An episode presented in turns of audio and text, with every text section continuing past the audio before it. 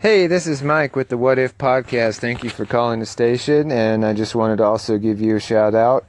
And I listened to a couple of your episodes. I really enjoy the inspiration, and I believe that your episodes will definitely help people and get them to get motivated and and to thinking positive because that's the key to feeling good about yourself and to being happy is to think positive throughout life's journeys and all the trials that we face as long as you're staying positive and that's pretty much my attitude about things is you know you you can change anything if your mindset is where it's supposed to be but anyway thank you for the shout out and hope you have a good day Yes, thank you so much for that call in. I agree 100%. Positivity is the key, and you know, it is something that we can learn.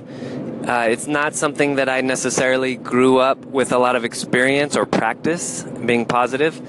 Uh, but you know, that's fine. You know, we are where we are, and I think the main, the number one thing that I have really taken uh, as far as a positivity technique is to ask the question, what else could this mean? So, you know, a, a, an event happens in your life, and we all have our initial kind of gut reactions to that event.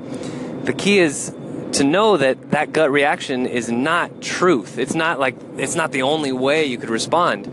You know, uh, and we're reading a lot of parenting books now because I have three young kids, and so we're getting into that. And one thing that they talk about is that the behavior that would set one parent into a total rampage and just fly off the handle because it's just unacceptable would be met by another parent with laughter.